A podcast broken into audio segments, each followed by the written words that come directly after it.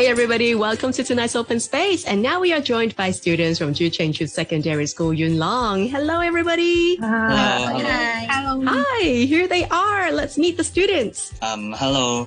Uh, my name is William and I'm from 4A. Hi, I'm Cynthia from 4A. Hi, I'm Dorcas from 4B. And hi, I'm Sky and I'm from 4A. Welcome to Open Space. Are you looking forward to having the chance to go back to school for face-to-face learning? Yes, yes. Sure. We're so close to it. We could taste it. So thank you for hanging out with us virtually for the time being. Now tonight we're going to be talking about something that may not be directly related to students, but I'm sure that a lot of you have this issue in mind. And we're going to focus on elderlies in Hong Kong because we do have a big population of people who are in the older age as popular citizens here.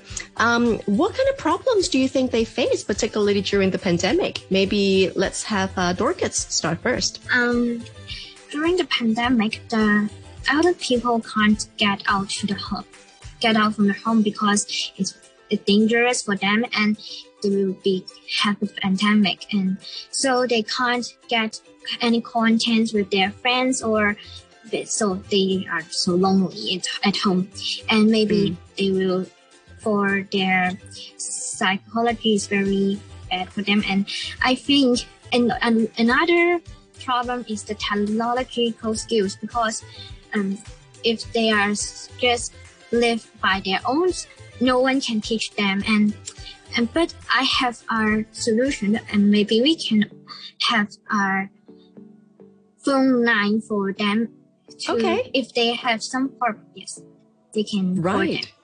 Because they somehow still rely on telecommunications instead of, say, an app on a smartphone, right? I feel like a lot of them are still more familiarized with having a real person answering a call. So that would be a great solution for them. Thanks, Dorcas. You mentioned loneliness and something that is a bit more than just the physical boundaries of not really leaving their houses very much. Cynthia, I think you also want to touch on the loneliness that has been a big issue for a lot of the elderlies in Hong Kong.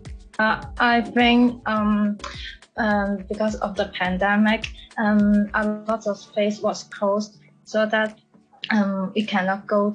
Uh, the elderly cannot go to meet or um, find their friends. Um, and I also think, uh, especially the elderly who was living alone, um, I think they will feel more loneliness than other uh, elderly. It is true. I wonder, do any of you live with, say, your grandparents or you have an elderly member at home? Um, no, uh, my grandma or grandfather is not live with me, but um, my grandmother is uh, live with my aunties. I, I think it's said aunties, and but um, my grandmother is get the COVID nineteen, so but she have another home, can, so she can uh, live by his her own. Yes, Right. And she's okay now or recovered. yes, is uh, it's okay now. Yes. Fantastic. That is really good to hear. Um, Sky, do you live with uh, your grandparents or maybe an elderly person at home? No, and they live in, with uh, a maid, but not with family. And she's good and with no problems, luckily. And yeah, other elderly people in Hong Kong is not that lucky. Some may be on a tight budget that they can live really well. So yes, thank you. Yeah, that is a big problem because we do have a big portion of elderlies living under the the poverty line, what we like to call it in, in statistics. Um, is there anything that we could do to help them, particularly during such a tough time? Yeah, I think we can first donate money is the most easy thing that we can do. Um, maybe become a volunteer that we can help elderly people that with no families they're living on their own and we can maybe just help them. Yeah. Yeah, I did volunteer once as just visiting uh, homes of elderlies who either live by themselves or with their spouse, just the two of them. And sometimes all they need is just an ear that's willing to listen because they have got a lifetime of stories to tell, but nobody to listen to. So just being there as a fresh face and listen to their life journeys, that already is great companionship. William, tell us about what your concerns are. So what I think is, um, when they getting older, uh, there are lots of problems happen to them. So uh, like uh, physically, uh, they will get uh, osteoporosis that cause their bones become vulnerable, uh, increase the chance of they fall. Uh, if it is damaged their head, uh, it will be very dangerous. And these sickness requires a lot of money and time to cure them.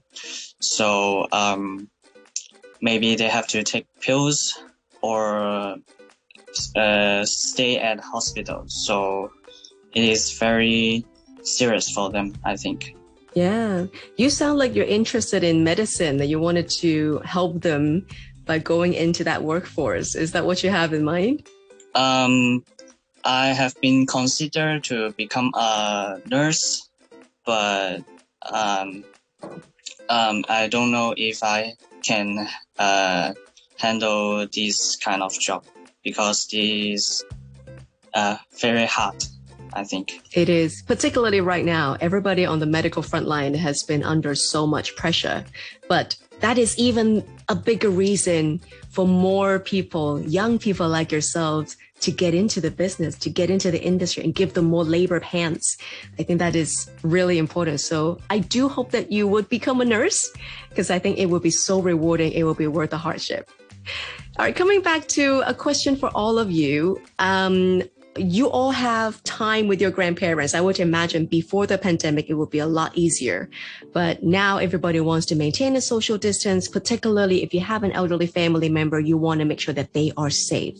Do you think that they have been vaccinated or how do they feel about vaccinations? Um, I think uh, they will become more lonely than uh, they usual. So uh, if they if the elderly doesn't live with their families, if they live uh, with themselves, they will become more lonely than usual because they are isolated from their friends and family. And during this pandemic, uh, it is hard for them to contact uh, contact uh, the people. Yeah. Do you think that's big enough of a reason for them to get vaccinated? Yeah, because for safe, they have to. And it's good when they vaccinated, they can go out and meet their families and friends. Right. How good. did they react to the vaccinations? Did they, were they okay? Yeah. Um, yeah. Okay. They don't have a big problems with it and it's very good. That's good to hear. How about Cynthia? Yeah, of course, because when they get that and they're healthy, I mean, their body can protect themselves, and also um, it will. Um, um, when they go, uh, they can go outside and they get the vaccination. Mm. And for Dorcas, have you checked in with your grandparents? Do you know if they've done it? Um, yes, they've done it, and I, I've done it too. This maybe will protect us our health or maybe we should not get any COVID-19. Yeah, I think a lot of people at the beginning were quite concerned, particularly for younger children or people of old age to get the vaccination because the reasoning was that we didn't have enough survey, we didn't have enough research to make sure that it's going to be okay and safe for everybody, particularly the more vulnerable. But I think now that it's been two years in the pandemic, we've got a little bit more stats and a little bit more research results coming back and to see how much it does protect our bodies, even if we do contract with the virus, how it helps us to not get fatal reactions. I think that is the most important part. So if you know of a grandparent or an elderly friend who hasn't been vaccinated, I hope that you will be able to spread your message and what you believe in to maybe tell them the benefits and then let them decide for themselves, obviously. But um, I think it's a great conversation starter to at least reach out, give them a call, just simply ask about how they're doing. Make sure that they don't feel so lonely, particularly during this time. I think that's what we young people should be able to do. Yeah. Awesome. We've just heard from William, Cynthia, Dorcas, and Sky, and they're all coming from Ju Ching Chu Secondary School, Yuen Long. Thank you so much for joining us. Thank you.